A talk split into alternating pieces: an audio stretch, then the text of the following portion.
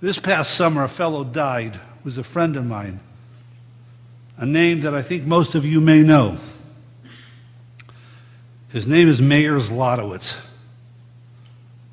Meir Zlotowitz is the founder and publisher of an institution called ArtScroll, because he was a famous man, a man that touched many, many, many lives.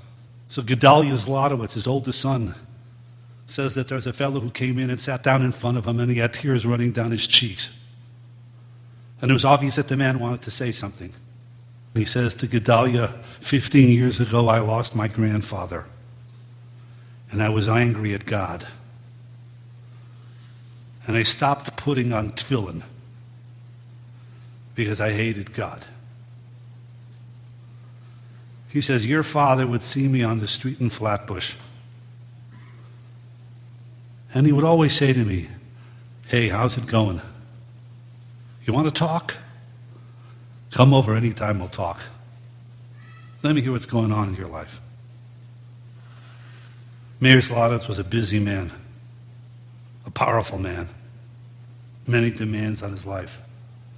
And here's a very, very, very simple Jew on the streets of Flatbush who Meir Zlotowitz occasionally runs into. And he says, How's it going? He tells Gedalia Zlotowitz, For the last three days, I've put on tefillin because of your father.